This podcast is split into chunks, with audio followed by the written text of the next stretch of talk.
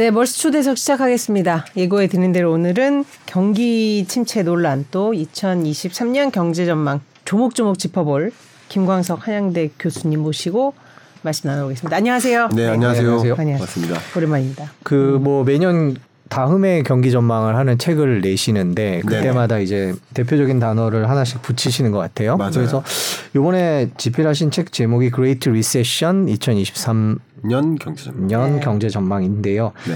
자, 그 경기 침체가 내년에 올 거다라고 전망을 이렇게 책 제목만 봤을 때는 그런 생각이 들 수도 있는데 네. 경기 침체 얘기를 그래서 좀 오늘 처음에 시작해 봤으면 좋겠습니다. 네. 지금은 경기 침체입니까? 지금은 아, 이제 경제 학문적으로만 먼저 말씀드리면 네. 침체가 아니죠.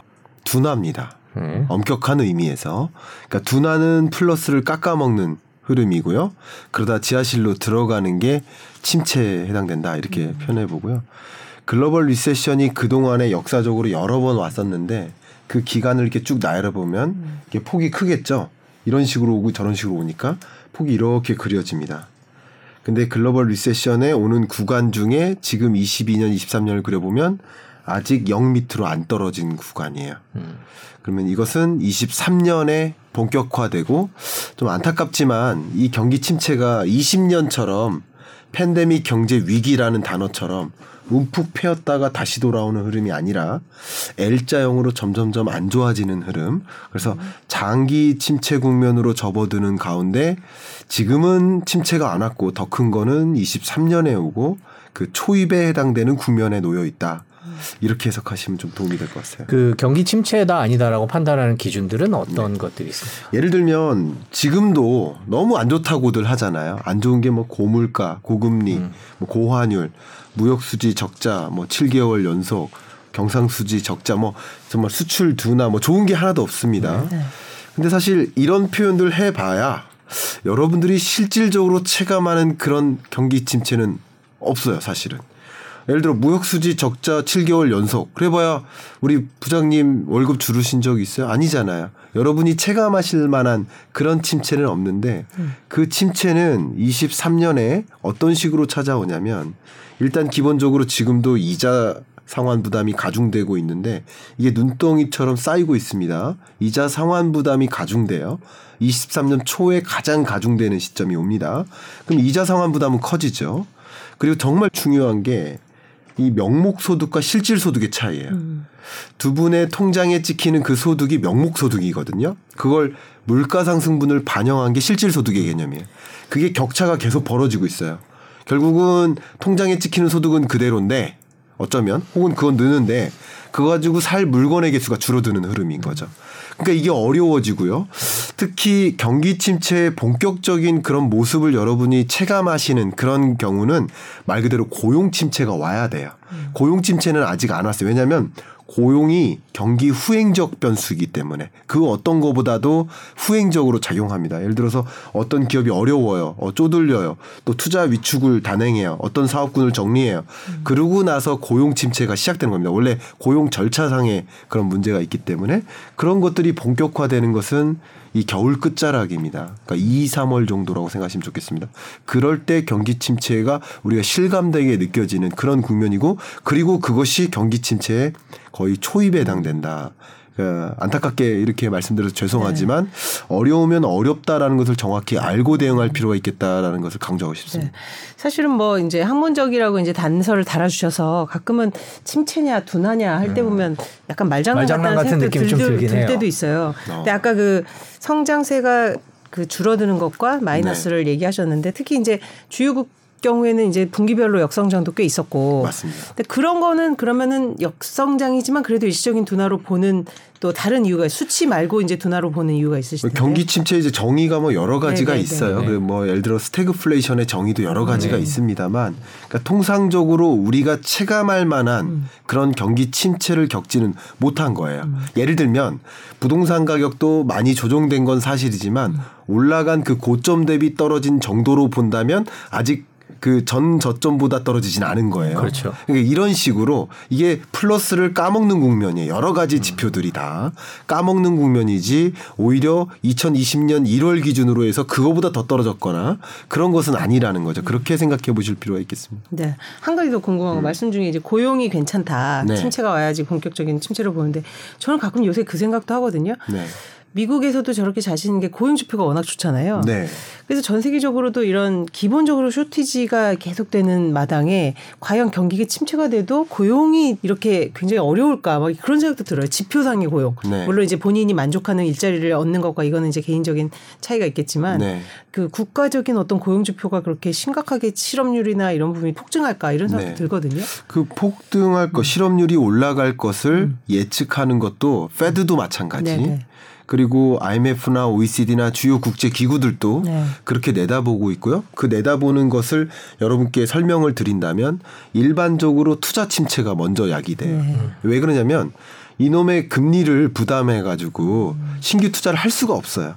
가장 대표적인 사인이 애플이 아이폰 14을 증산 계획을 철회했잖아요. 그게 가장 대표적인 사인이에요. 이자 상환 부담을 갖고서 증산할 수도 없고 또 경기 침체 때문에 수요도 별로 없을 것 같은데 굳이 증산해야 되나 이런 것들이 설비 투자 규모를 줄이고 또 많은 기업들이 지금 위기 경영 대응을 하고 있잖아요. 저도 개인적으로 이제 경제 전망이 제주 전문 분야라서 정말 많은 기업들의 그 경영 전략 회의에 참석합니다. 그러면 얼마나 지금 심각한 국면인지를 제가 먼저 질문을 통해서 그 대표님이나 회장님의 질문을 통해서 더 체감하거든요. 그런 것들이 위기 국면을 이제 인식하는 거야. 그러면 이자 상환 부담이 지금 어느 정도냐면 우리 영업이익을 가지고 이자를 지금 부담할 능력이 없다라고 얘기하는 그 기업의 비중이 30%가 넘어요. 지금도. 근데 이자 상환 부담은 앞으로 더 가중되겠죠. 금리가 더 올라가겠죠. 시중금리도 22년 끝자락 23년 초까지도 시중금리가 올라갈 것으로 보고 있습니다. 그런 관점에서 이자 상환 부담 더 가중되고 도저히 신규 투자 안 하는 게 낫겠다. 이런 식으로 하니까 지금 뭐 어떤 일이 일어나냐면 사업 부문을 철회하는 결정을 해요. 이게 사업 재편이고 구조조정인 거예요. 이게 투자 위축인 거고. 근데 이게 더 중요한 게 뭐냐면요. 특정 기업에게는 어, 돈 안 되는 거 먼저 철회하는 거 간단한 일일지 모르지만 중소 중견기업 공급업체 입장에서는 절대적인 매출이 사라짐을 의미해요. 이런 게 경기 침체의 수순이거든요. 그러니까 이런 것들이 이어지면 해고 절차, 희망 퇴직이라든가 이런 절차가 후순위로 나오죠. 희망 퇴직 오늘 공고한다고 해서 오늘 퇴직이 있는 게 아니잖아요. 그러니까 실업자라는 단어, 취업자가 실업자가 되는 그런 것이 보통 경기 후행적으로 발생할 수밖에 없어요. 그런 경로를 제가 말씀드리는 거고 결국 투자 위축, 건설 투자나 설비 투자나 공공 부문, 민간 부문 다할 것 없이 위축되는 경로가 이제 찾아오는 거예요. 이게 금리 인상기에 자연스럽게 찾아오는 거예요. 도저히 이 금리를 가지고 생각해 보세요. 신사업 하겠습니까? 안 한단 말이에요. 그러니까 사업 규모를 줄이는 게 좋은 전략이 되는 거예요. 기업 입장에서 허리띠를 졸라매는 거죠. 그런 국면이 계속 전개되다가 실제 여러분들이 생각하시는 자 일자리도 정말 사라지는 그런 게 23년에 나타나는 것이죠. 그렇게 당장 생각하시면 좋겠습니다. 나타나지 않고 후행적으로 시가 시차를 두고 반영이 된다. 어쩌면 미국 입장에서 특히 너무 좋은 질문 주셨는데요. 고용이 그만큼 강하니까 강도 높게 금리 인상을 할 수 있는 근거가 되는 거죠. 고용마저 약하면 그럴 수가 없는 것이죠. 네. 근데 그렇게 믿고 가다가 실제 경기 침체가 진행되는 과정에서는 말 그대로 실업률이나 고용 지표들이 역시 어둡게 나타날 것이라고 보고 있습니다. 지금 건설이나 설비 관련 투자가 줄어들고 있나요? 맞습니다. 수치로 나타나고 있나요? 그럼요.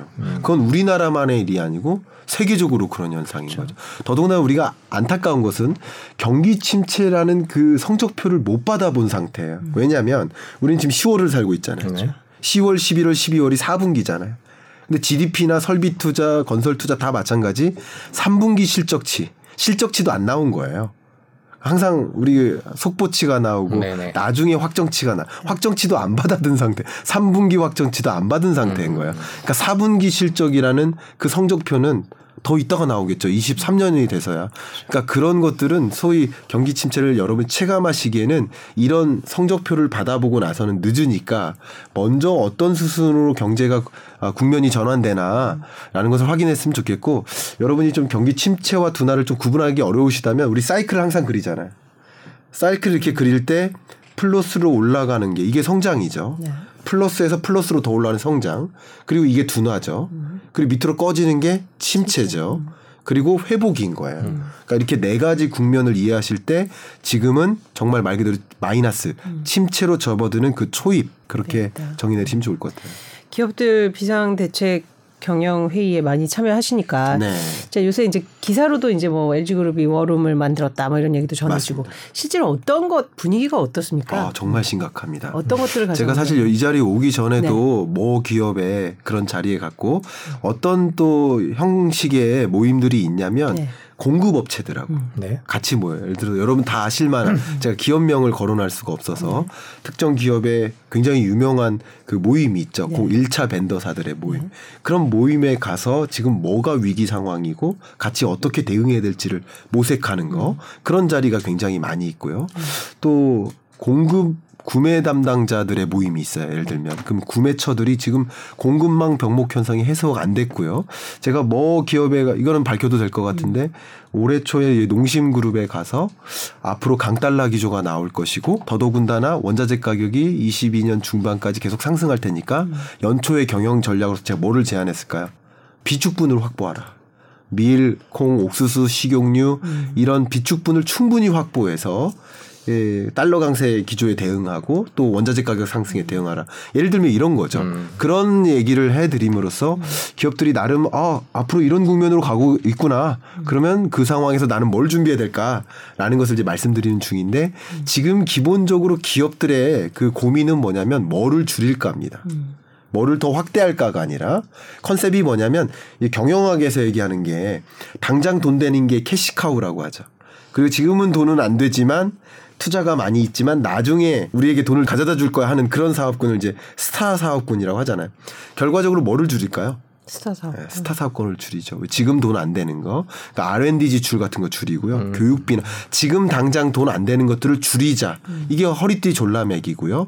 근데 단적으로 앞에 말씀드렸듯이 제가 뭐 다른 이제 언론사의 그 기자분의 질문에 대해서 저도 우연히 답변 드리다가 그런 표현이 나왔는데 기업 대기업들이 허리띠를 졸라매다가 결국 그 사업 영역은 특정 기업의 절대적인 매출이기 때문에 아, 중소기업들의 목을 졸라매는 결국 이런 것들이 경기 침체로 연결되는 국면이라는 거죠. 그렇게 좀 생각해 보시면 도움이 될 것 같습니다. 그런 기업들은 지금 현재 경기 침체에 대비하고 있고 네. 그 경기 침체는 우리가 체감할 수 있는 건 내년 이- 봄 2월이나 3월쯤일 거다 그렇게 그런 말씀을. 것은 어, 정말 뚜렷한 네. 지금 예를 들면 이제 침체되는 것들의 사인이 심리 지표들이에요. 네. 심리 지표는 대표적인 선행 지표잖아요. 그러니까 선행 지표들을 가지고 지금 안 좋게 있고 앞으로도 안 좋게 될 거야. 예를 들면 OECD 선행 지표 저도 굉장히 많이 관심 있게 보고 있는데 이게 100 밑을 밑도는 거. 아, 이제 앞으로 안 좋아지겠네. 이런 사인들인 거야. 선행 지표들을 가지고. 근데 실적 지표도 아직 안 나온 상태고 네. 뭐 물가나 고용이나 이런 것도 지난달 아, 지표를 다음 달에 받아보잖아요. 그러니까 그런 지표들 아직 받아보지도 않은 상태인 거죠. 그렇죠. 3분기 지표도 다 마감이 안 된 거예요. 그러니까 방금 전에 이제 우리 전현남 기자가 15분 경제에서 소개해준 기대 인플레이션도 비슷하잖아요. 사실은 어. 꺾였다고 했는데 다시 올라갔단 말이에요. 네. 결국은 선행 지표마저도 인플레를 아직은 더 될 거다 이렇게 지금 네. 보고 있는 건데 네. 인플레는 도대체 언제 잡힐까? 정부가 10월 정점론 얘기했는데 그거는 네. 좀 무색해진 것 같기도 네. 하고요. 아. 어떻게 보십니까? 저는 그 정점론에 대해서는 좀 동의하는 바입니다. 아, 예. 저는 개인적으로 네. 물가 정점은 찍었다. 음. 결론부터 드리면 그러나 그게 그렇게 중요하지 않다. 이렇게 말씀을 드리고 싶어요. 뭐가 지금 제일 왜냐하면 여러분 자꾸 오해하시는 게 어, 물가 정점 찍었으니까 금리 이제 안 올리겠네. 자꾸 이렇게 해석하시고 특히 많은 금융기관들이 그런 식으로 해석을 해버려요. 언론 보도를 그리고 주요 의사결정자들이 어, 이제 물가 정점 찍었으니 여러분 이제 주가 저점이니까 들어오세요. 그게 언제까지 반복됐습니까? 22년 내에 내내 반복된 거 아닙니까? 우리 어, 몰스트리트에서 경쟁으로 하고 있는 뭐 어, 채널에서 제가 지난주 금요일에 나가서 어떤 표현을 했냐면 좀 쓴소리를 했는데 22년 내내 주가가 계속 떨어질 때마다 추격 매수해라. 음. 담아라. 박앤세일이니까 또 담아라. 더 이상 이런 기회 안 온다. 라고 하면서 추격 매수하라고 권했던 분들 역시 그분들도 책임 있다라고 표현을 했습니다. 좀 어, 작정하고 표현한 건데요. 이런 국면을 이해하지 못하는 거예요. 제가 23년 경제 전망서 어, 열어보시면 아시겠지만 세 번째 문단 프롤로그의 세 번째 문단에 어떤 표현을 썼냐면 철부지라는 단어를 표현했어요. 철부지. 제가 거짓말이 아니고요. 일부러 이 프롤로그를 쓸 때 감정을 담아 쓰거든요. 그 본론은 냉철하게 쓰지만 좀 따뜻하게 써보려고 감정을 담아 쓰는데 제가 정말 두 문단 쓸때 네. 펑펑 울었어요. 어, 왜 정말요. 내가 너무 눈물을 참지 못했어요. 음. 그만큼 너무 이 시국이 비참한 거고 비참한 국면으로 음. 몰고 가는 사람들도 잘못됐다는 걸 표현하는데 그래서 삼, 세 번째 문제에 어떤 표현이요? 철부지라는 단어가 뭐냐면 철은 한글이에요. 음. 부지는 모른다는 한자어예요. 그러니까 철을 모른다. 음, 계절 변화를 모른다는 모른다. 뜻이에요. 이게 왜 중요하냐면 농업 환경에서 음. 봄에는 씨를 뿌려야 되고 가을에는 수확을 해야 되는데 가을에 씨 뿌리면 어떻게 될까요? 뭐 망하겠죠. 제대로 크지 못하겠죠. 농사 망하겠죠. 음. 계절을 구분해야 돼요. 그게 계절을 구분하지 못하면 음. 철부지인 거예요. 근데 제가 계속 이 자리에 나와서도 말씀드렸듯이 21년, 22년은 버블이 형성되는 20년, 21년은 버블이 형성되는 완화의 시대였고 22년은 버블이 꺼져가는 버블이 수축되는 긴축의 시대니까 주식 비중을 줄여라라고 계속 말씀드려. 그래서 그런 거예요. 그러니까 철을 구분해야 된다는 거죠. 긴축의 시대와 완화의 시대, 다른 투자에서 결정을 해야 되는데 완화의 시대 때 경험했던 그 공식을 지금 긴축의 시대에 똑같이 도입하는 거예요. 그런 게 좀 안타까워서 철을 좀 구분해야 된다.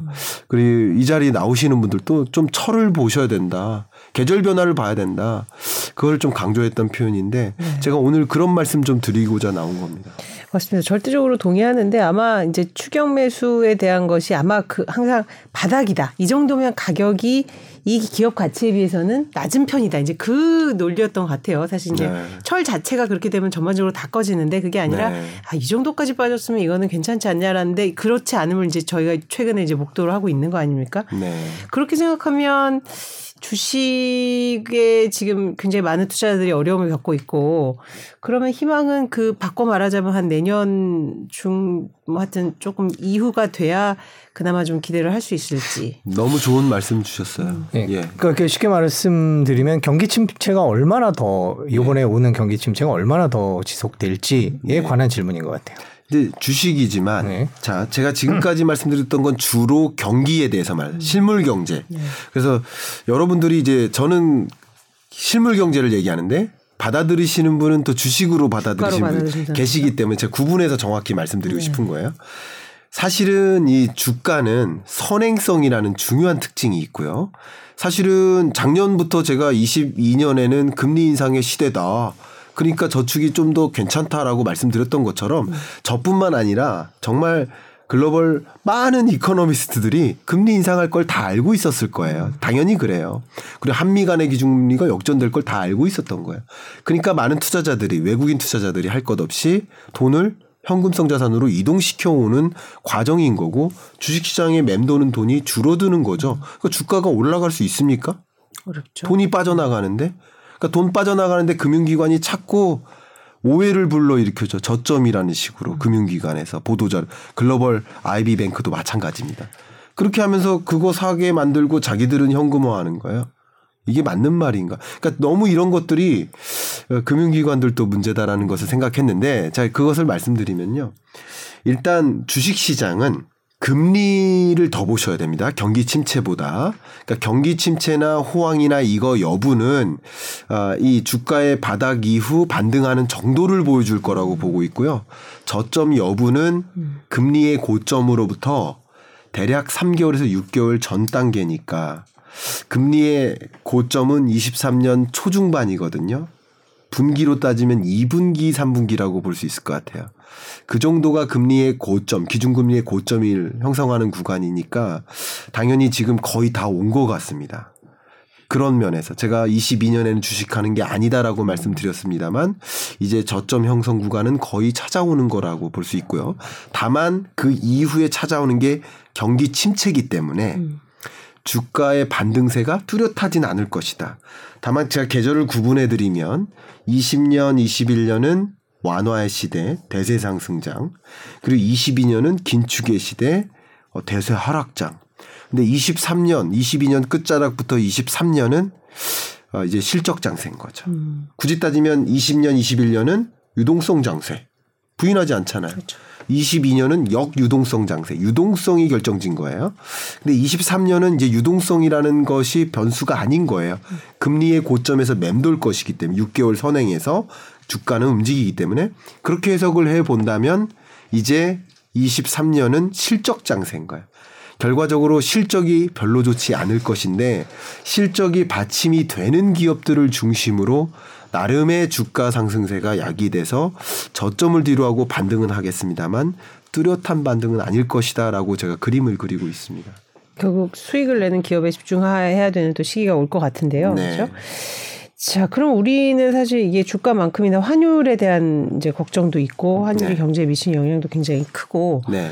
자, 지금 달러 강세 뭐 좀처럼 어떤 추세가 바뀌지 않고 있어요. 이거는 어떤 흐름으로 이어질까요? 그 흐름으로 아, 너무 해서. 좋은 질문이시고요. 아마도 제가 몇 개월 전에 나와서 네. 그리고 뭐 올해 초부터도 강한 달러의 시대가 온다라고 얘기했던 음. 그 배경을 먼저 말씀드릴게요. 이것은 금리 인상 속도에 따라 달린 겁니다. 누구의? 미국과 미국의? 주요국들의. 왜냐하면 달러 인덱스가 높아진다는 거잖아요. 강달러라는 얘기는. 그러면 달러와 그 밖에 다른 달러 인덱스에 속해 있는 기축통화국들의 이 통화의 교환 비율 아닙니까? 그러면 가장 대표적으로 이 나머지 통화가 일본 엔화, 일본 엔화는 잠깐 제낄게요. 근데 일본 엔화, 유로존 유로화, 캐나다 달러, 그리고 스위스 프랑, 스웨덴 크로나, 아 그리고 하나가 뭐 있죠? 어, 영국 파운드. 이게 달러 인덱스를 구성하는 교환 비율이잖아요. 근데 이 돈의 가치가 미국을 중심으로 상승했잖아요. 금리 인상 속도가 가장 가파랐어요. 그러니까 다른 나라들은 가만히 있고 이 와중에 일본은 동결만, 이 와중에 중국은 인하만. 그리고 이런 나라들은 금리 인상에 적극적이지 않았어요. 앞부분에 네. 22년 초에 당연히 미국 중심으로 금리 인상하고 격차는 벌어지니까 강달러가 나올 수밖에 없는 기조라는 거죠. 금리 인상기에 공통적으로 나오는 게 아닙니다. 같이 금리 인상하면 강달러가 나오지 않을 수 있어요. 근데 미국 혼자 인플레이션 걱정한다고 금리 인상 추격해 버리니까 이게 벌어진 건데 그런데 이게 지금 강달러 현상을 만든 요인이에요. 근데 이제부터는 어떤 기조가 또 전개되냐면 마치 장거리 쇼트 트랙 달리는 것 같아요. 장거리 쇼트 트랙은 이 속도 싸움이 아니잖아요. 순위 싸움이잖아요. 만약에 다 같이 천천히 달리면 힘을 그렇게 안 들여도 되는데 장거리 쇼, 그 쇼트트랙에서 미국 혼자 치고 나간 거죠. 근데 이 나라들도 발등에 불이 떨어져서 강달러를 막아야 돼요. 유로존, 영국, 스웨덴 뭐 이런 나라들 다. 왜냐하면 자국 물가가 더 비상이고 미국보다 더 높고 이 물가 상승세가 뒤늦게 더 높은 거예요. 초반에는 미국이 더 높다가 지금은 유럽이 더 높아요. 주로 에너지 발입니다. 그러니까 이런 나라들도 물가를 잡아야 되는데 물가를 잡으려면 뭐가 필요하죠? 수입 물가를 잡아야 돼요. 이런 나라들은 다 수요국이에요. 수입 물가를 우리나라 물가도요. 수입 물가 상승률이 정확히 3개월 정도 선행해요. 그래서 아까 제가 물가 정점 찍었다라고 말씀드린 이유는 첫 번째 근거가 수입 물가 상승세가 이미 4, 5개월 전부터 둔화되기 시작했어요. 그래서 강달러가 약이 돼도 수입 물가는 이미 안정화됐기 때문에 소비자 물가는 당연히 수입 물가, 생산자 물가, 소비자 물가 세 달 정도 격차가 있거든요. 잡힌다. 정점은 찍는다라고 말씀드린 거고요. 어쨌든 다른 나라들도 강달러 잡겠다고 추격하고 있기 때문에 금리 인상기 결국 11, 12월에 금리 속도 조절론이 나오잖아요. 이건 저는 어렵다라는 견해가 있어요. 속도 조절이 11, 12월에는 나타나지 않을 거라고 될 보고는. 있지만 어쨌든 속도 조절이라는 것은 23년에는 있을 거예요. 원래 그 ceiling 그 terminal rate에 가까워질 때 금리 인상 속도를 둔화시켜요. 그럼 미국은 둔화시킨 지점이 먼저 오고 다른 나라들은 더 빨리 달려서 ceiling에서 거의 만나요. 거의 만나는 지점이에요. 그러니까 다시 말해서 달러 인덱스가 강해질 수가 없어요. 그런 기조기 때문에 이 꺾이는 지점은 물론 달러 환율이나 원달러 환율이나 주가나 여러분 그림을 그려보시면 데칼코마니예요. 둘이 반대로 움직일 뿐 이렇게 접으면 똑같아요. 나비처럼. 그러니까 강달러면 주가 하락이고 달러 강세가 꺾이면 주가 올라요. 데칼코마니인 것처럼 환율이든 주식이든 돈의 이동이기 때문에 심리적인 거예요. 그래서 선행성이 있습니다. 그래서 먼저 작용합니다. 역시 주가의 저점, 달러의 고점, 그게 이 구간에 만나는 겁니다. 10월, 11월, 12월. 네. 요 정도 빠르면 10월, 늦으면 12월. 요 구간에 그 고점에서 만나는 것. 이렇게 그림 그리시면 도움이 될 것 같아요. 예, 올해 초만 해도 이제 강달러 예상을 해 주셔서 시, 주셨는데 실제로 강달러가 왔어요. 그러면 네. 이제 강달러가 무한히 계속 올라가는 게 아니라 어느 정도 천장에 부딪힐 거고요. 그 시점이 이제 올해 말 예. 정도로 예상을 하고 계신 건가요? 예. 그것은 거의 다 왔다라는 표현을 하는데 자, 한번 보세요. 이 역사적으로 이 원달러 환율의 그림을 그려보면 네. 1997, 8년에 탁 찍고 내려오죠. 2008년에 또 찍고 내려오죠. 그리고 이번에 또 한번 찍고 살짝 주춤하는 흐름인데 그러면 2008년 당시랑만 비교해 볼게요. 근데 지금의 위기가 23년에 찾아오는 그 침체 국면이 금융위부 금융위보다 심각하진 않아요. 현재로서 봤을 때는 외환위기 때보다는 당연히 덜 심각해요. 우리나라 입장 원달러 환율 관점에서는 그러니까 어떻게 보면 고점이 그거보단 낮을 가능성이 높다라고 봅니다. 그러면 금융위기 당시 원달러 환율과 비교해 보면 지금 거의 근접해 온 거예요. 그 지점을 통과하기는 좀 어렵다고 생각을 합니다. 비교적으로 봤을 때 그 위기의 강도를 생각해 보면 그러면 지금부터 만약에 금융위기 당시의 환율로 찍고 내려온다라고 가정을 하더라도 올라갈 그 구간과 내려갈 구간을 생각해 보면 확률적으로 내려갈 게 훨씬 길죠. 그런 관점에서 저는 이 책에다가도 이미 말씀드렸습니다만 예, 달러 인버스 투자 이제 좀 적극적으로 고려하는 거 시작해봐도 좋겠다라는 말씀을 좀 어, 코멘트를 이미 달았습니다. 네. 어, 그 코멘트를 여러분께 말씀드리고 싶습니다. 아까 말씀하신 것 중에 이제 예외로 삼은 이제 엔화와 위안화. 네. 사실 위안화 같은 경우는 우리가 이제 동조 환세 뚜렷하고 지금 굉장히 약세로 돌아서서 이제 그런 영향을 주고 있고 엔화도 역시 그렇고요. 네. 150엔 때 붕괴하고 네네. 30년대 최, 최저 수준. 이 두 통화, 그러니까 기사들은 많이 나왔지만 네. 이두 통화가 도대체 이렇게 가치 하락이 나타나면 우리한테는 어떤 영향을 미칠까? 아. 좀 종합적으로 정리해 주시죠. 너무 중요한 말씀이고요. 지금 무역 적자 7개월 연속 이게 IMF 외환 위기 이후 처음인데요. 무역 적자 1년치를 지금 총합해 보면 무조건 마이너스입니다. 무역 적자입니다. 그러니까 1년 기준으로 많이 왜냐하면 10월까지 마이너스거든요. 7개월. 그리고 그 전에 플러스가 있었는데 2월, 3월이 플러스였어요. 2월, 3월 플러스인데 굉장히 약한 플러스고요. 1월도 마이너스였어요. 그러면 이런 걸 생각해 보면 나머지 11월, 12월이 플러스라고 해도 무조건 22년의 무역 수지는 적자예요. 근데 이 적자가 야기된 그 배경이 바로 위안화와 엔화가 있습니다. 자, 이 부분을 설명드려 보면 이게 강달러인 게 중요한 게 아니라 강달러일 때는 우리 수출 조건은 좋아지잖아요. 채산성도 높아지고. 근데 그 상식이 깨진 이유는 이 강달러이면 좋은데 엔화와 위안화가 초저 시대예요. 아시겠지만. 그러니까 절하폭이 너무 심해요. 그러다 보니까 중국과 일본은 우리나라 입장에서 수출 경쟁국이에요. 서로 수출입도 많지만 그러나 대외 시장을 놓고 보면 겨, 이걸 이제 좀 어려운 표현으로 경합도가 높다. 수출 경합도라는 표현을 쓰는데 수출 경합도가 왜 높냐면 우리나라의 주력 수출 품목 1위부터 15위까지 쭉 나열하면 이게 산업통상자원부에서 매월 보고 보도 자료를 뿌리죠. 그 수출 주력 수출 품목을 나열해 보면 이 우리나라와 중국, 일본이 매우 유사합니다. 그러니까 우리나라도 반도체 수출하고 그다음 2위, 3위 뭐 이런 것들 자동차, 자동차 부품, 석유화학 제품 이런 것들인데 이거나 일본이나 중국이 유사해요. 그런데 강달러라고 우리가 수출하기 좋은 게 아니라 그건 좋 그건 좋지 뭐라도 엔화와 이 위안화 가치가 너무 절하되니까 가격 정률이 더 떨어지는 거예요. 우리는 정작 경쟁은 이 둘이거든요. SBS의 경쟁 방송국은 이렇게 정해져 있잖아요. 그죠? 정해져 있기 때문에 다른 방송국은 신경 안 쓰이실 거예요. 결국 신경 쓰이는 방송국이 있지 않겠습니까? 그렇죠. 그 국가들과의 수출 경합도가 중요한 거잖아요.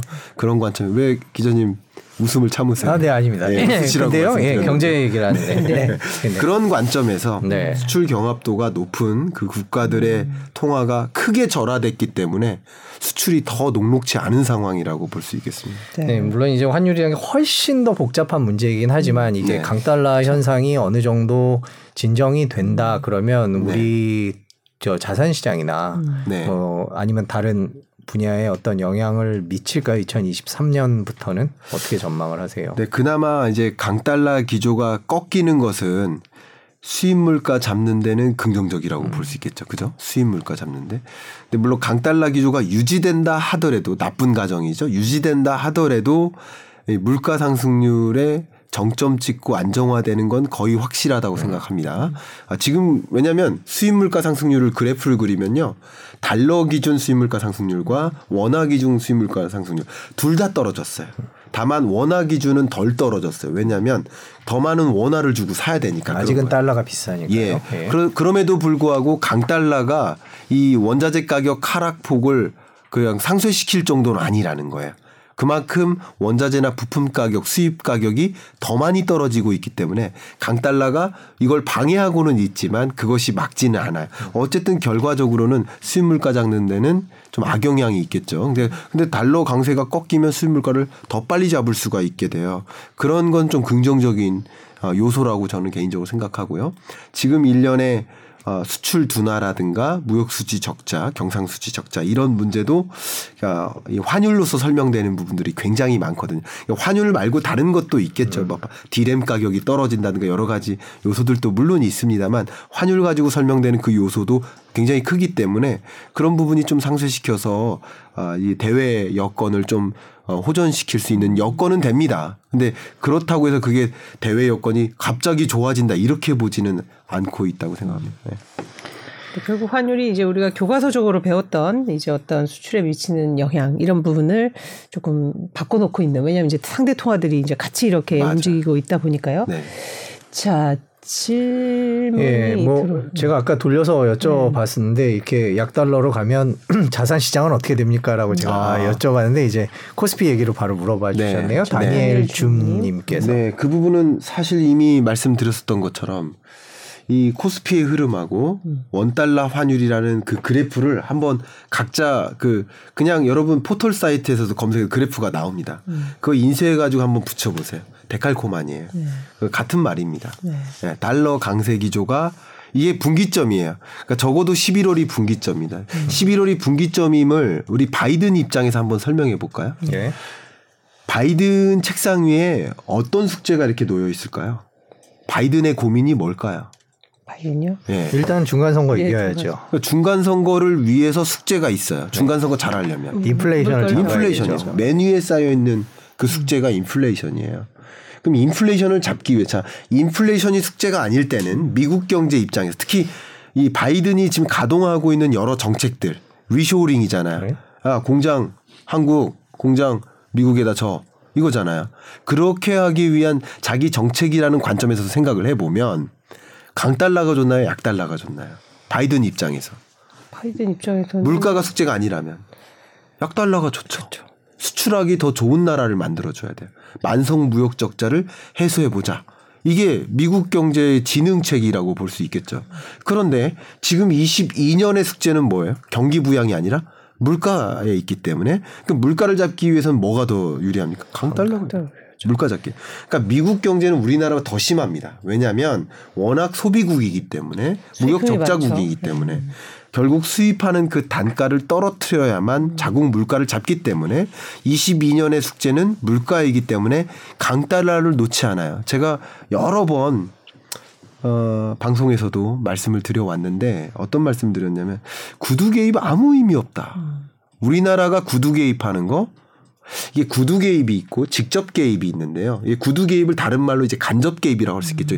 두 가지를 합해서 smoothing operation, 미세 조정이잖아요. 미세 조정이라는 그 tool 자체가 그냥 피벗이 아니에요. 약달러를 뭐 강달러를 약달러로 바꾼다 이게 아니에요.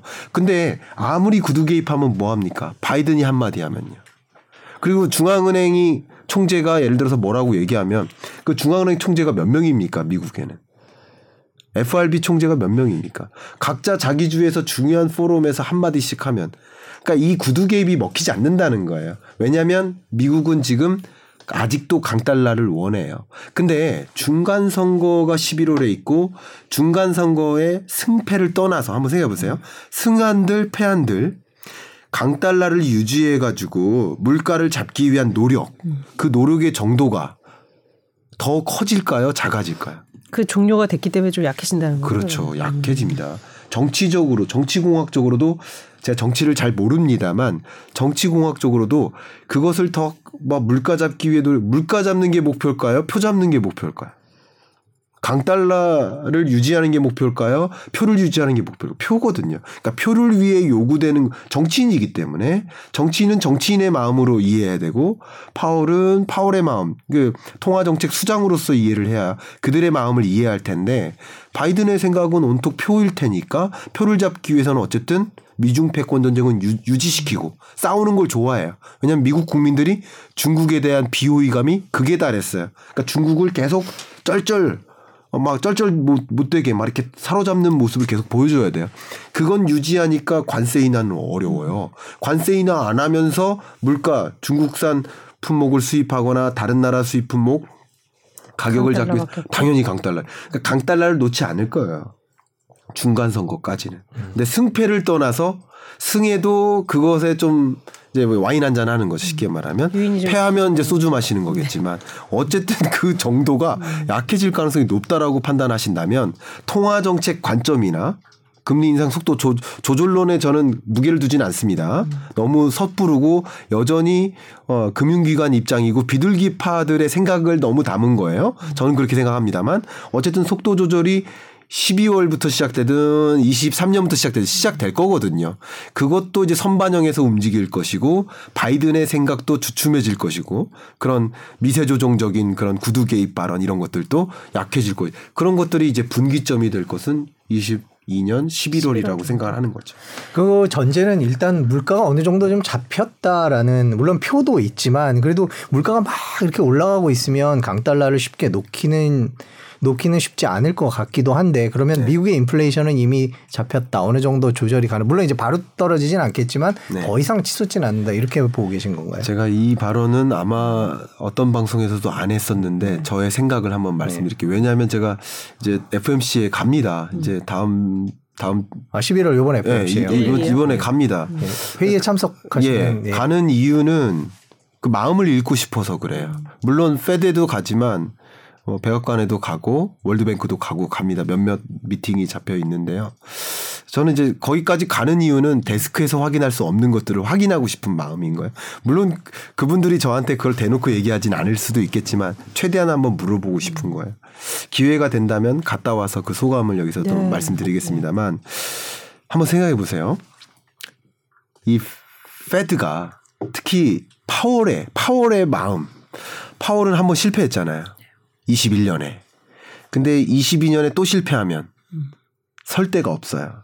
그럼 물가를 놓치면 됩니까 안 됩니까? 놓칠 수 물가 놓치면 안 됩니다.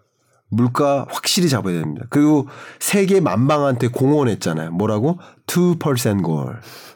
2%는 2%라는 목표 물가. 그러니까 2%라는 목표 물가를 달성하기는 어렵습니다. 음. 23년 연중에. 물론 다른 우리가 통제할 수 없는 변수가 등장한다면 음. 바뀔 수 있어요. 전쟁이 갑자기 종식된다거나 그런 시나리오가 있을 수 있습니다. 그러나 그런 변수가 없다라고 지금은 전제해 놓고 음. 이야기를 나눌 필요가 있겠죠. 그렇게 했을 때 물가 상승세는 4%대 요 정도로 지금 보고 있습니다. 저뿐만 아니라 국제 기구들이 다 그렇게 보고 있어요. 그렇기 때문에 2% 목표는 불가능해요. 그래서 23년 연중에 금리 인하는 없다라고 보는 게 맞겠습니다. 음. 높은 물가가 유지되는 한 3% 4%대의 물가가 유지되는 한 금리 인하는 없어요. 그런데 한 가지 제가 이 바, 말씀을 드리고 싶은데 제가 이 질문을 할 거예요. 가가지고 네. 어떤 질문 할 거냐면 물가 목표치를 변동시킬 마음이 있느냐. 있느냐. 이게 핵심입니다. 2에서 뭐 한 3, 4로? 그렇죠. 왜냐하면 우리나라도 여러분 잘 아시겠지만 우리나라 목표 물가 2% 아닙니까? 네. 근데 늘상 2%가 아니라 고물가일 때는 뭐 3.5인 적도 있고 3인 적도 있고 2로 내려온 거예요. 근데 이 목표 물가를 왜 만들었을까요? 한국은행에서? 왜 만들었냐면 우리나라가 21년 중반까지의 물가 상승세가 계속 디플레이션 걱정했었어요. 마치 일본처럼 잃어버린 40년. 그죠? 너무 길게 잡았나요? 30년. 예, 어쨌든 뭐. 근데 일본 경제처럼 저물가 걱정이고 물가가 뭐 마이너스 물가 찍는 게 그런 게 걱정이었으니까 그때 물가 목표치는 마이너스 물가를 좀 플러스 2%로 좀 올려보자 하는 게 정책의 목표였어요. 통화 정책의 목적. 그러니까 2% 목표를 설정했던 것인데 지금은 6% 5%대에서 머무르니까 우리나라 물가 기준으로. 근데 이 물가 상승세가 내년에도 안 잡힐 가능성이 높아요. 지금 전망으로 치면 23년 상반기가 4, 23년 하반기가 3, 요 정도로 내려올 거라고는 봅니다만 이 물가 상승세가 당장 2%까지 떨어지기는 어렵습니다. 근데 이런 국면에서 이제 경기 부양도 필요한데 경기 침체 너무 심각한데 이런 우려가 있고 또 속도 조절론이 나오는 것은 경기 침체 우려가 아닙니다. 경기 침체는 다 알고 있어요. 그리고 경기 침체를 용인한 거예요. 나쁘게 얘기하면 경기 침체를 유인한 겁니다. 경기 침체를 데려와야 물가가 잡히는 거예요. 공급을 올릴 수 없으니까 수요를 떨어뜨리는 투자와 소비를 줄이는 게 경기 침체인 거예요. 경기 침체를 만들어서 수급을 맞추는 거. 이게 결국은 물가 잡는 방식이에요. 페드에. 그러니까 이런 방식이 경기 침체를 용인하고 유인해 온 거예요. 그러니까 그것 때문에 속도 조절해야 된다 이런 게 아닙니다. 시스템적 리스크예요. 시스템적 리스크. 지금 우리나라 걱정인 것. 시스템적 리스크는 말, 말 그대로 금융 부실로 연결될까? 뭐 물론 지금 조금 안정화됐지만 영국처럼 그런 문제가 생길까? 문제? 결국 채권 문제예요. 음. 그런 문제까지 발생해서 시스템적 리스크 이런 것을 이제 tail risk라고 표현을 하는데 tail risk는 발생할 가능성은 그렇게 높지 않지만 한 번 발생하면 그 파장이 엄청나다 하는 걸 이제 테일 리스크라고 표현했는데 네. 이 테일 리스크를 우려한 거예요. 음. 그걸 우려했기 때문에 그러면 뭐 연방준비은행 총재마다 자기가 관찰하는 데이터가 다르잖아요. 자기 주를 더 많이 볼 거 아니에요. 그러니까 각자 보는 게 좀 달라요. 마찬가지 우리나라 총재와 BOJ 총재가 금리 인상 결정이 완전히 다르잖아요. 그것은 자국 경제를 보듯이 미국은 수많은 주의 연방준비은행 총재들이 당연히 다른 의견을 가질 수 있어요. 근데 지금 속도 조절론을 얘기한 사람은 원래부터 비둘기였던 사람이고 이걸 반영한 게 월스트리트 저널의 보도인 거죠. 그렇게 볼 가능성이 높아요. 그러면 이 회의에서 가장 중요한 우리가 주목해야 될 게 금리 인상 폭보다는 기자회견이에요. 정말 금리 인상 속도를 조절해야 된다는 debate를 했는지 debate를 한 이후에 금리 인상 속도 조절을 언제쯤에 하겠다라는 그런 발언 이게 굉장히 중요한 핵심이라고 볼 수 있고요. 그게 만약에 속도 조절론이 확실해지면 12월을 그러면 좀 빠른 속도로 반등의 기운이 들 수 있죠.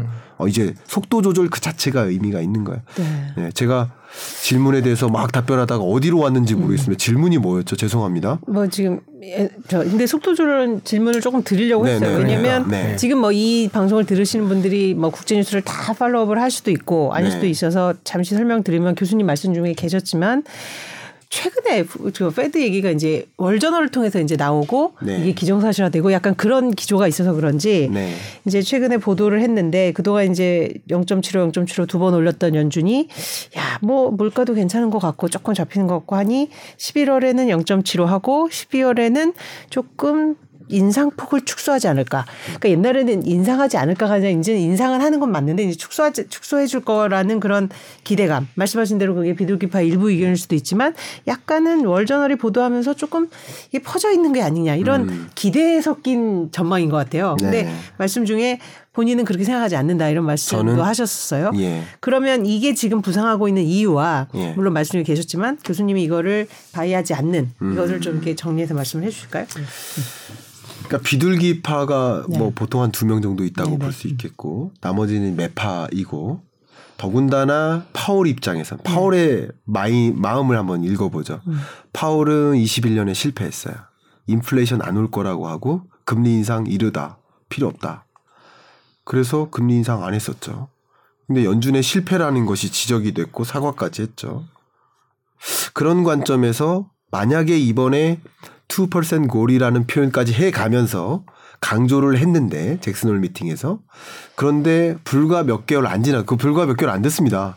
불과 몇 개월 안 지나서 일부 비둘기파적인 발언을 반영해 가지고 그러면 정말 2% 상관없이 5%도 괜찮다라는 그런 사인을 만약에 던지면 시장에 또 다른 혼란이 옵니다. 그리고 자기의 실패가 거론될 거예요. 파월의 입장을 생각해 보자고요.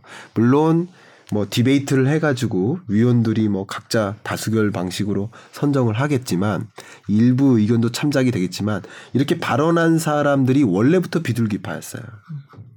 그리고 매파적인 발언이 더 우세했기 때문에 그리고 비둘기파적인 발언이 있기 직전까지만 해도 수많은 연준 위원들이 하나같이 자기 무슨 포럼 가가지고 매파적인 발언 했잖아요. 계속했잖아요. 그렇기 때문에 그게 어려울 것이라고 저는 생각을 하고요. 디베이트를 거치더라도 어려울 것이다. 그래서 다소 계속 이제 언론과 그 금융기관은 희망적인 사인을 주는 것 같아요. 그래서 계속 반복되는 게 22년 내에 희망적 사인을 줬더니 아 오해였네. 물가 잡혔다라고 생각했는데 아니네. 근원 물가를 보니까 정말 안 잡혔네. 금리 인상 속도 둔화될 줄 알았는데 아니네. 계속 오해와 확인, 오해와 확인. 그게 연속 아닙니까? 그런 관점에서 또 역시 오해를 주는 보도가 아니었나.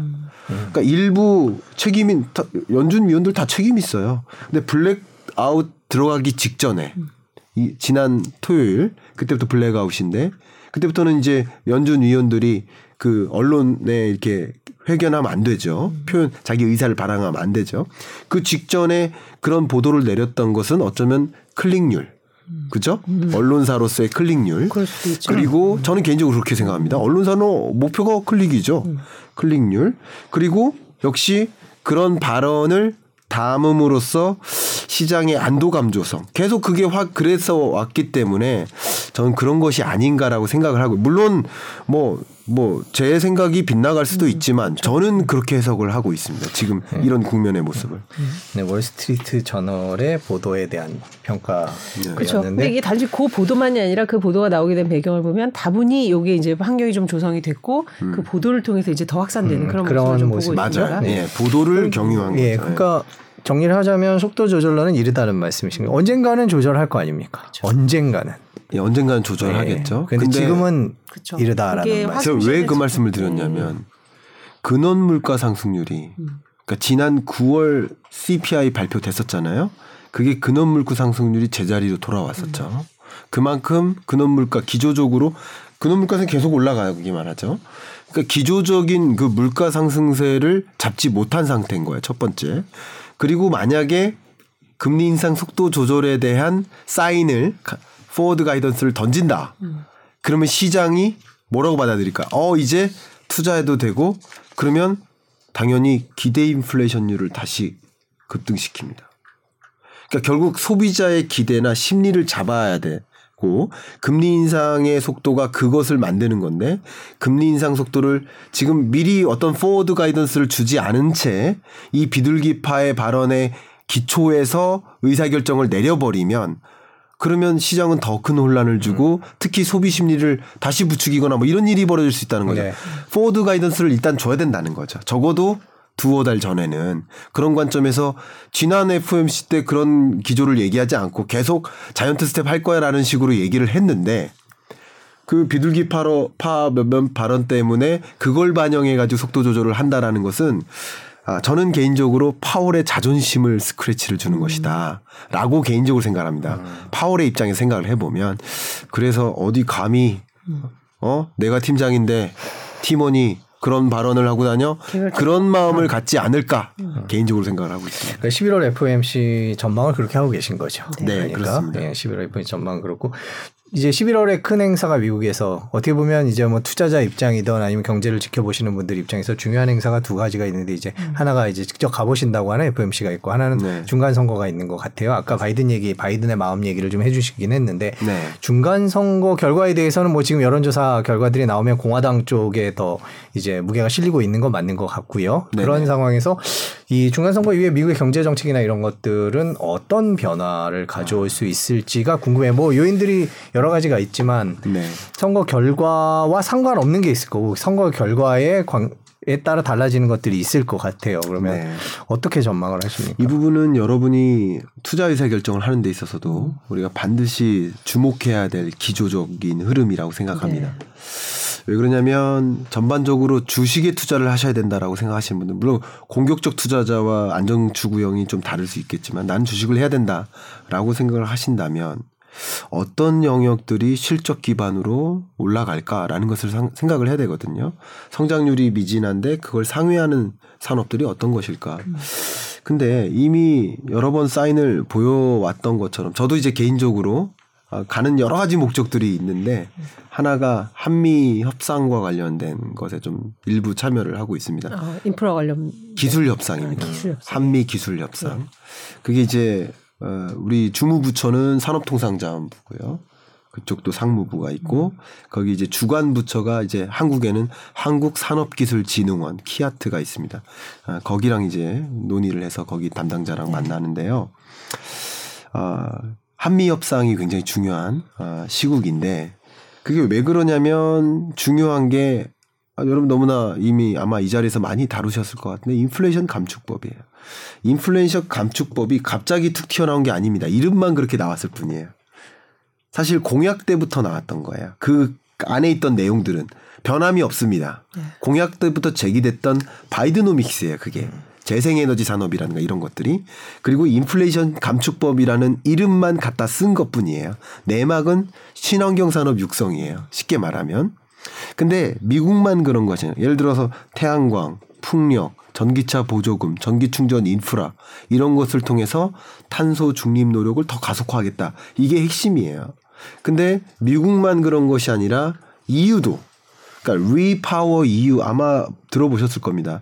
REPower EU는 EU의 에너지 구조를 완전히 개편해 보자 이겁니다. 개편을 왜 하느냐? 원래 개편하려는 움직임이 있었고 그게 Fit for 55라고 굉장히 유명한 그 친환경 산업 육성과 관련된 그런 방향성이 있습니다. 그건 제가 생략해서 말씀드리고 그거 말고 여러 가지 것들이 있었는데 정작 유럽 같은 경우는 에너지 위기 상황이에요. 지금 성베드로 성당 조명을 꺼요. 네. 그만큼 지금 위기 상황이 에너지 crisis라고 볼 수 있는데 그러니까 지금은 러시아에 대한 천연가스 의존도가 이만큼 100이 있었다. 140 정도 있었는데 있었다고 한다면 이거를 러시아도 물론 가스관을 잠그는 그 에너지를 무기화하고 있지만 이 EU도 역시 같이 맞대응하는 거 뭐냐면 탈 러시아를 주- 주창하는 게 REPower EU예요. 러시아에 대한 천연가스 의존도가 이만큼 있었다면 이걸 0으로 만들자가 REPower EU예요. 그럼 어떻게 REPower EU 하느냐? 여러 가지가 있지만 일부는 다른 나라로부터 수입하자. 천연가스를. 또 일부는 에너지 efficiency를 추구하자. 아니면 에너지 사용량을 줄이자. 뭐 여러 가지 것들이 있는데 거기에 중요한 골자가 바로 재생에너지 산업 더 육성하자예요. 빨리. 그러니까 태양광이나 풍력이나 이쪽에 더 많이 투자를 진작시켜서 빨리 러시아에 대한 천연가스 의존도를 낮추자. 이게 하나의 골자입니다. 이 골자에서 더더군다나 그 전부터 어, 이 러시아 전쟁이 있기 전부터 추구해왔던 굉장히 중요한 게 탄소 국경 조정 제도. 이건 제가 아마 작년 이맘때 아마 우리 부장님하고 말씀드렸었어요. 탄소 국경 조정 제도는 우리가 탄소 중립 노력을 이렇게 하니 수입해오는 물건에 대해서도 탄소 저감 노력을 강요하겠다라는 거예요. 관세로서. 탄소 저감 노력 안 하면 이거 우리 EU에 수출 못 해. 이게 결국 이 그린딜이라고 하는데 이게 탄소 국경 조정세제예요. 이게 26점 26년부터 유, 그러니까 유료화됩니다. 진짜 관세가 적용돼요. 근데 23년부터 뭐가 되냐면 시범 운영이 됩니다. 그러니까 이게 이런 것들이 탄소 중립을 위한 그 노력을 주춤하는 게 아닙니다. 지금 22년에는 물론 에너지 위기 상황이니까 20년 동안 가동 안 하던 화력 발전을 다시 가동하는 그런 일이 벌어지고 있지만 그게 어 탄소 중립의 후퇴다라고 해석하는 게 아니라 이 주요국들의 그런 경로가 더 친환경 산업을 집중적으로 어 육성시키자라는 것이고 이게 왜 중요하냐면 지금 통화 정책도 긴축이지만 재정 정책도 긴축으로 가야 됩니다. 그러니까 이제는 긴축 정책으로 가려면 재정이 긴축적으로 가려면 타겟이 명확해야 돼요. 그러니까 targeted policy가 돼야 돼요. 그러려면 어- 어디 어디가 타겟이다? 친환경 산업인 거죠.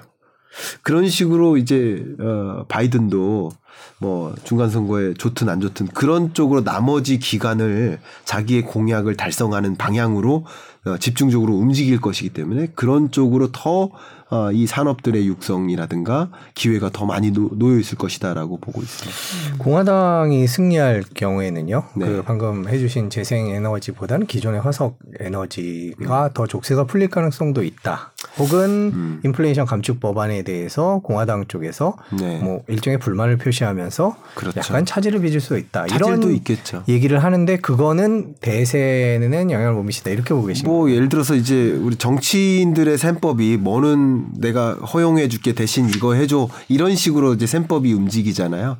그래서 그 규모가 줄어들 수 있고 아니면 뭐는 빼고 뭐는 더해 그래 이렇게 해준다든가 하는 방식이 있을 수도 있겠죠.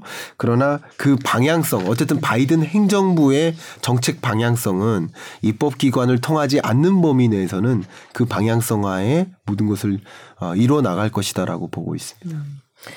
그 미국 내에서 이제 바이든의 경제 정책에 대한 평가 이제 저희 외신을 통해서 이제 접하기로는 뭐 불만이 많다 이런 식으로 이제 총평으로 접하는데 네. 사실 또 하나씩 떼, 떼 보면 뭐 코로나 초기 대응은 좀 트럼프 때 좀 어려웠지만 뭐 어떻게 극복을 했고 job도 네. 괜찮고 뭐 물가는 좀 불만스럽지만 어쨌든 리쇼어링을 열심히 하고 있고 네. 뭔가 고용 창출도 하는 것 같고 음. 전반적인 경제 정책에 대한 평가는 어때요? 좀 디테일하게 학자들 분들이 보시는? 별로 안 좋죠. 아, 그 예, 왜냐하면 음. 이게 정책을 얼마나 가동하든 이제 국민의 마음은 항상 그, 그, 그 과정에 있지 않아요. 네, 네. 결과에 결과 있어요. 음. 결과 자체가 녹록치 않거든요. 엄청난 고물가에 시달리고 경기가 정말 둔화되고 어려운 시스템적 리스크까지 있고 불안불안하거든요. 어쨌든 그 불안불안하게 만들어진 것은 예를 들어서 20년에도 우리가 팬데믹 경제 위기가 왔지만 그럼에도 불구하고 팬데믹 위기든 뭐든 그, 그때 경제가 안 좋으면 결과적으로 그 정치의 수장이 그 풀어서. 그렇죠. 그런 거라고 저는 개인적으로 생각을 합니다. 제가 정치는 잘 모릅니다만 저의 생각은 그렇고요. 결과적으로 지금 어, 현실 경제가 녹록치 않고 그 녹록치 않게 만든 그 배경 중에도 또 역시 바이든이 한 몫을 한 게 있거든요. 러시아와의 관계라는 면에서 그런 면에서 러시아의 관계를 굳이 그렇게 만들어 예를 들어서 뭐 그렇게 해가지고 지금 인플레이션을 만들었다. 그러니까 사실 국민들 입장에서는 러시아를 뭐 무찌르고 뭐 정쟁이 고 그게 중요한 게 아니라 나의 호주머니에 문제가 발생했을 때 그때 불만이 토로되, 토로되는 것인데 결과적으로 지금 나의 호주머니가 안 좋은 거예요. 미국 국민들도. 그안 좋으니까 그 불만의 토로의 대상이 누굴까요? 정치 수장인 거죠. 그런 면에서 바이든에 대한 평가도 그렇게 조, 좋을 수가 없지 않겠는가라고 생각하고 이것은 이제 우리나라도 뭐 비슷하다고 생각합니다. 정치적인 어떤 편향성을 떠나서 지금 경제만 갖고 판단한다면 경제가 이렇게 나쁜데 좋은 평가를 받을 수가 없는 거라는 거죠. 누가 누가 어떤 정책을 단행하든 그렇게 개인적으로 생각을 합니다. 예, 지금이야 이제 중간 선거지만 바이든 대통령 입장에서 아니 정확히 말하면 민주당 입장에서는 이제 이런 인기 없음이 네. 2년이나 더 앞으로 계속 갈 경우에는 정말 그 민주당 입장에서는 안 좋을 것 같은데 그렇게 되면은 뭔가 경제 정책에 있어서 어떤 획기적인 돌파구를 마련해 보려고 하지 않을까요? 그런 네. 생각도 드는데. 아, 그 획기적인 무언가가 뚜렷하게 저는 개인적으로 없다고 생각해요. 이미 공약에서 발표한 그게 그 거의 모든 것이고요. 네. 어떻게 보면 그 공약들도 뭐 나쁘게만 얘기할게요. 나쁘게만 얘기하면 오바마 시절에 했던 거랑 차이가 없거든요. 예. 그걸 다시 돌려놓는 흐름이라고 볼 수 있고요. 뚜렷하게 새로운 걸 제안하라. 사실 또 새로운 정책을 제안하는 게 굉장히 어렵습니다. 그러니까 많이들 이제 언론에서 뭐 어떤 정부가 어떤 새로운 뭐 타겟책을 뭐 마련하고 뭐 그런 것을 발표하면 이제 많은 또 전문가들이 이제 대담 자리에 나와가지고 뭐 새로운 게 없다. 새로운 게 있기가 힘듭니다. 원래. 정책이라는 게. 뭐 그걸 옹호하는 게 아니라 그렇죠. 네. 그런 면에서 그런 비판은 계속 될 것이라고 개인적으로 그리고 합니다. 지금 보면 거시 환경도 그런 녹록치 않은 게 사실 재정 정책도 옛날만큼 퍼주기고 쉽지 않고 지금 부채 문제가 그건 안 되죠. 예, 네. 부채 문제가 불거져 있고 네. 통화 정책도 지금 이제 어쨌든 인플레 잡기 일변도가 돼 있다 보니 이 양 정책이 굉장히 쓸 수단이 적다는 그런 한계도 좀 있어 보이고요. 근데 어쨌든 그 경기 침체라는 그 성적표를 어느 정도 가늠하고 있기 때문에 네. 바이든은 이것을 어쨌든 막기 위한 대책들을 이제 강구할 텐데 그게 극에 달할 텐데 그게 핵심 돌파구가 공장 미국에 져라 이거거든요. 그래서 일자리라도 창출하는. 그렇죠. 그런 게 이제 IRA에도 있고 우리나라 자동차 기업 같은 경우는 이미 조지아 공장 짓고 있는데 그런데도 그 대상이 되게 한다면 안 되지 않느냐라는 얘기를 사실은 우리도 해야 되긴 하는 상황이지만 어쨌든 그런 것들도 쉽게 한국도 잘 안 봐주는 그런 상황이라고 한다면 어쩌면 해외 기업들한테 미국의 공장 줘라. 라는 그런 어떤 방향성은 굉장히 명확한 경로라고 생각을 하고 있습니다. 저희가 한 20분 넘게 미국 경제 걱정을 하고 있는 이유는 바로 이게 이제 우리한테 이제 직접적인 영향을 미치기 때문에 네. 할 텐데 결국 이제 바이든 중간 선거 이후에 뭐 이겼든 졌든 네. 지금 교수님 말씀대로라면 큰 틀의 변화를 가져오긴 어렵고 네. 이제 침체를 막기 위한 정책을 할 것이고 네. 우리한테 미칠 영향 우리는 우리도 사실 지금 녹록치 않잖아요 우리 네. 상황도 미국 경제가 나쁠 때 우리 경제가 좋은 적은 없었습니다. 네. 반대로 미국 경제가 좋을 때 우리 경제가 나쁜 적은 있었죠. 그러니까 물론 미국 경제가 그만큼 우리나라한테 중요한 어, 파트너국이고 공급 사슬이나 수출 파트너국으로서도 마찬가지고 규모로 본다면 우리나라 전체 수출량의 한 25%가 중국으로 가고 13, 14, 15% 정도가 이제 미국으로 가니까 어, 두 나라가 어려우면 우리나라도 좋을 수가 없는 구조다. 이렇게 먼저 말씀을 드리겠고요. 실제 이 월드뱅크에서 어, Is a Global Recession Imminent라는 굉장히 의미심장한 보고서를 냈어요. 네. 지난 지지난 주에. 그거 보고서 보고 좀 재미있었던 대목이 조건을 달아요. 미국 경기 침체라는 조건이 있을 때와 미국 경기 침체라는 조건이 없을 때 컨디셔널 언컨디셔널 했을 때 미국 경기 침체는 글로벌 리세션을 확실하게 만들고 그것은 우리나라 경제에도 당연히 악영향을 줄 것으로 해석이 충분히 될 만한 그 분석이었습니다. 저도 그거 굉장히 동의하고요. 그만큼 미국에 대한 의존도가 높기 때문에 그리고 또 한 가지는 앞에 말씀드렸던 것처럼 자국의 그런 경기 침체를 넉넉히 지켜보지 않으려고 노력하기 때문에 소위 미국 경제에 우선시하는 그런 전략들을 적극적으로 얘기할 것이고요. 그런 관점에서 우리 경제한테는 더 비관적으로 작용할 수도 있겠죠. 왜냐하면 공장 자꾸 그, 그네 나라 지라라는 것은 그만큼 우리나라 GDP가 줄어들물 뜻하기도 하거든요. 그런 것들이 좀 악영향을 미치지 않을까 네, 그렇게 생각합니다. 네. 이제 미국 얘기를 했고 저희가 시간이 많이 지나서 이제 우리나라 얘기 2023년 경제 네. 전망 얘기를 하고 마무리를 해야 될 것 같은데 뭐 어떻게 보면 이게 가장 중요할 수도 네. 있겠죠. 음. 뭐 금리 인상, 이자 상환 부담, 물가 얘기 아까 다 해주셨는데 뭐 네. 정말 요새 경제 소식 중에 조금 좋은 걸 그래도 찾아보려고 하는데 네. 있을까요? 희 망적인 희망적인. 게 뭐가 있을까요? 너무 어려운 질문이에요. 저도 이제 매년 경제전망사에 네, 네. 20가지 트렌드를 제시하잖아요. 네. 예. 네, 안타깝게도 20가지가 다 이렇게 gloom이에요. 네. 안타깝습니다. 정말 그럼에도 불구하고 하나 희망적인 거를 어, 트렌드로서 넣었는데 네. 뭐 그게 컨텐츠 산업입니다. 아, 네, 디지털 컨텐츠 산업, BTS를 상상하셔도 네. 좋고요. 뭐 방송 오락 컨텐츠나 아니면 캐릭터 산업이나 영화 다 포함되고 사실은 그 컨텐츠 산업의 절대적인 비중이 네, 게임입니다. 네. 이 컨텐 디지털 컨텐츠 산업이 왜 이렇게 좋냐면 자부할 수 있는 것이 한 번도 위기를 겪지 않았어요. IMF 외환 위기나 글로벌 금융위기 때나 팬데믹 위기 때 이 위기 때랑 상관없이 수출액은 줄지 않고 계속 늘어요. 그리고 평년 우리나라 성장률 이게 2에서 2.5가 안 되는 수준, 2에 가까운 성장률.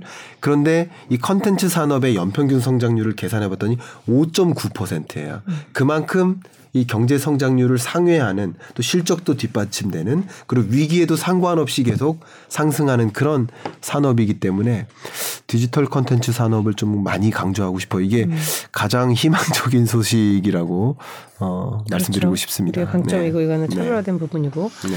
그럼 나머지는 다 음. 이제 뭐 어두운 소식이기는 할 텐데 네. 간단하게 정말 물가 문제나 뭐 이자 상환 문제, 금리 인상 네.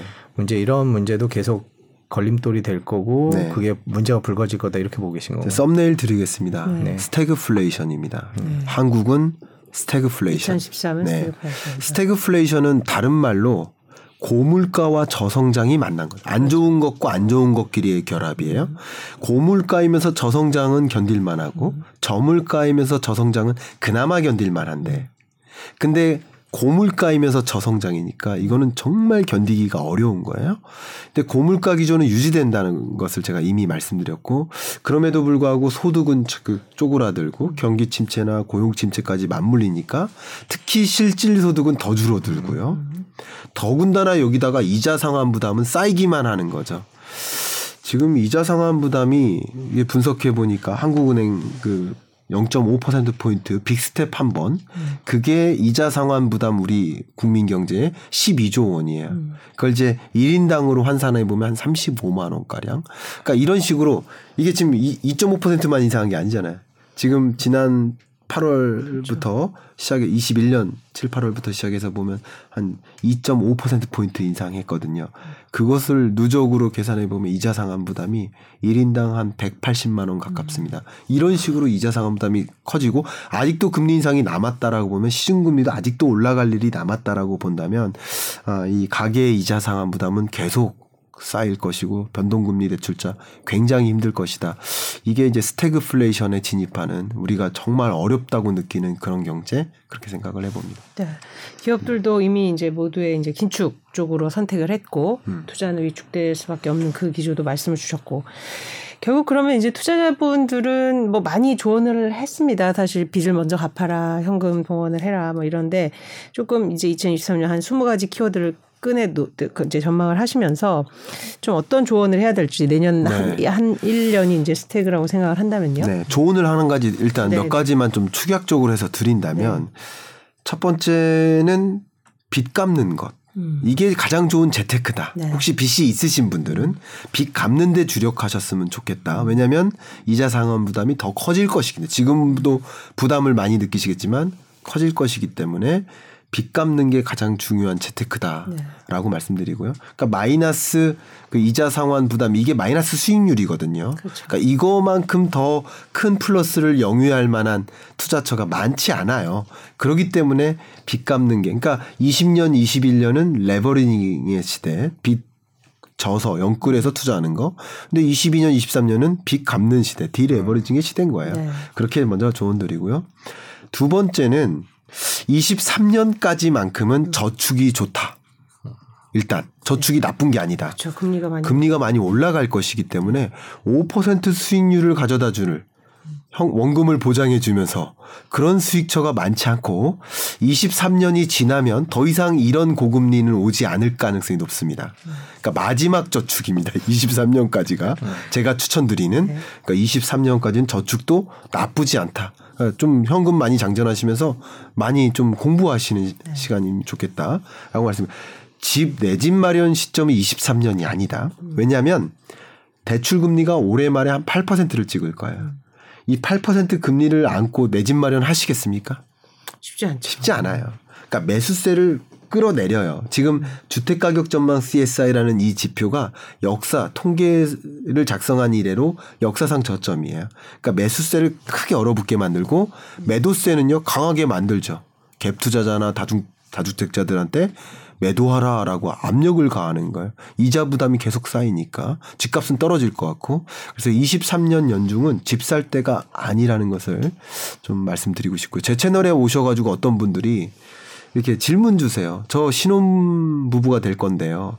지, 지금 집 가격이 50% 정도 떨어진 매물이 있다. 이거 사는 게 맞습니까? 음. 근데 제가 개인별 컨설팅을 해드릴 수 있어요. 제가 답글은 다, 다 달아, 달아 드립니다만 컨설팅의 영역은 제가 어렵습니다. 말씀드리기. 왜냐하면 자산 규모나 지역이나 다 다르죠. 수직증축 그 아파트 말씀하신다면 예 하세요 하겠지만 그게 아니라면 제가 평균적으로 말씀을 드릴 수밖에 없기 때문에 평균적으로 그러하다 음. 이렇게 말씀드리고요.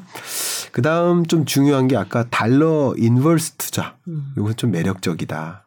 두 번, 그 다음 또 한 가지 투자, 좀 조금 적극적인 투자는 어, 앞에 말씀드렸는데 재생에너지 산업에 들어가는 핵심 소재 리튬 그리고 뭐 팔라듐도 마찬가지고요. 그리고 코발트, 어, 구리도 이제 지금 많이 저점에 다가온 것 같다. 예, 경기 침체가 반영됐다. 그래서 이런 원 그. 이걸 이제 green metal이라고 하는데 네, 메탈. 친환경 산업이 가능하게 만들어주는 핵심 소재들이죠. 음. 이 ETF 투자는 좀 조금 적극적으로 투자를 추천드리고 싶은 네. 거고요. 뭐 더 말씀드릴까요? 뭐 있으시면. 아, 예. 그다음 제가 조금 자부할 수 있는 거한 네. 가지. 이 세계 경제 국면의 전환이 음. 어, 이 L자로 침체되는데 세계 경제 성장률로 보면 L자로 침체 3.2, 2.7 이렇게 꺾입니다. 음. 그러니까 3.2, 2.7은 굉장히 안 좋은 경제예요. 평년 세계 경제 성장률 훨씬 밑도는. 근데 이 밑도는 것을 선진국과 개도국을 구분해서 그림을 그리면 네. 이 L자를 더 꺾이게 만드는 게 선진국이에요. 그러니까 미국과 유럽이 그렇게 안 좋다는 겁니다. 매우 안 좋습니다. 그런데 이 신흥개도국들은 3.7%씩 버텨요. 음. 이 3.7%씩 버티는데 어, 이 취약신흥국, 외환위기 가능성이 높은 혹은 외환위기에 이미 처한 나라들 이런 나라들을 제외해놓고 신흥국들을 보면 굉장히 괜찮아요. 코로나19 팬데믹의 충격이 늦게 작용됐고 그거로부터 pent-up도 늦게 시작되는 거예요. 그러니까 이런 나라들이 저는 아주 괜찮다고 보는데 대표적인 나라가 기억하십시오. EAP. East Asia Pacific. 그렇죠. 그러니까 아태 지역입니다. 지역. 음, 가장 대표적으로 뭐 베트남이나 인도네시아 나 말레이시아나 이런 이번 나라들. 인도도 얘기하더라고요. 수요 인도도 거기에 해당되는데 네. 아, 이 금융 불안 가능성은 좀 높습니다. 그렇죠. 그래서 저는 좀 적극적으로 추천드리진 않아요. 왜냐하면 이것도 tail risk잖아요. 네, 네. 발생할 가능성이 좀 낮지만 가능함 발생하면 위험하니까. 근데 그 금융 불안이나 외환 위기 가능성이 현저히 낮은 네. 그런 나라들을 중심으로 헤아려서 성장성이 나름 높은 나라 이런 지역이 이제 실물 경제 관점에서 해석을 돕는다면 China exodus 중국 공장 떠나서 이쪽으로 들어가고요 원자재를 많이 갖고 있어요 아까 green metal과 관련된 이런 것들도 있고요 해외 인구 증가세가 유일한 국가들. 아, 그렇죠. 그런 것들. 그리고 코로나 19가 이제 뉴노멀이 돼버린 거예요. 이런 나라. 뒤늦게 뉴노멀이 되는. 그러니까 여러 가지 것들이 맞물려서 이런 EAP 지역의 거시 경제 여건이 아주 괜찮습니다. 제가 책에는 그 나라를 정확하게 몇 개 짚었는데 그런 어쨌든 EAP 지역에 대한 관심을 갖고 뭐, 뭐 EAP 관련 그 ETF 투자 같은 경우는 저는 좀 추천드리고 싶습니다. 네.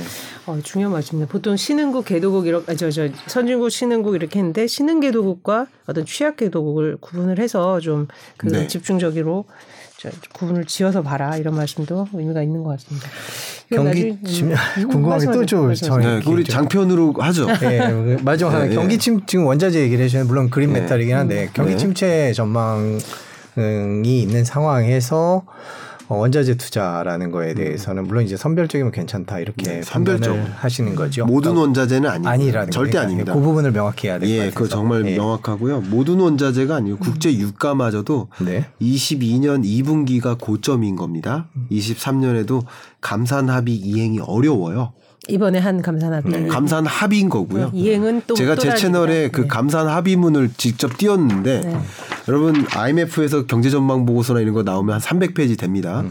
거기 오탈자 한번 찾아주세요. 제가 하나당 10만 원씩 드릴게요. 음. 어. 그만큼 없어요. 근데 오펙 여- 이번에 감산 합의문이 A4 용지 한 장이에요. 네. 오탈자 몇 개인가요? 아, 정말 엉망입니다. 아 그래요? 너무 이게 이게 조합- 글이 아니기 때문에 테이블이기 때문에 네. 오탈자가 있기 어려운데 예를 들어서 천 단위 쉼표가 있는 게 있고 없는 게 있어요. 음. 그리고 뭐 이 줄도 안 맞아요. 실제 이 띄어쓰기가 안 된 부분도 있어요. 제가 한 10초 만에 세 개를 발견했어요. 그만큼 허술합니다. 좀 정확한 오펙이 그 정도로만 말씀드릴게요. 그 사실 그 음. 뭐 글자가 다순 뭐 대, 대순위 하겠지만 결국은 그 합의에 따르는 그런 뭐 진지함이라든지 그런 것들을 반영하는 어떤 그래, 한번 게임 이론이라고 생각해보세요. 네, 네. 경제학에서 게임 한번 생각해보세요. 우리가 같이 음. 뭐 예를 들어서 돈을 모아야 돼요. 우리가 돈을 얼마 내는지는 몰라요.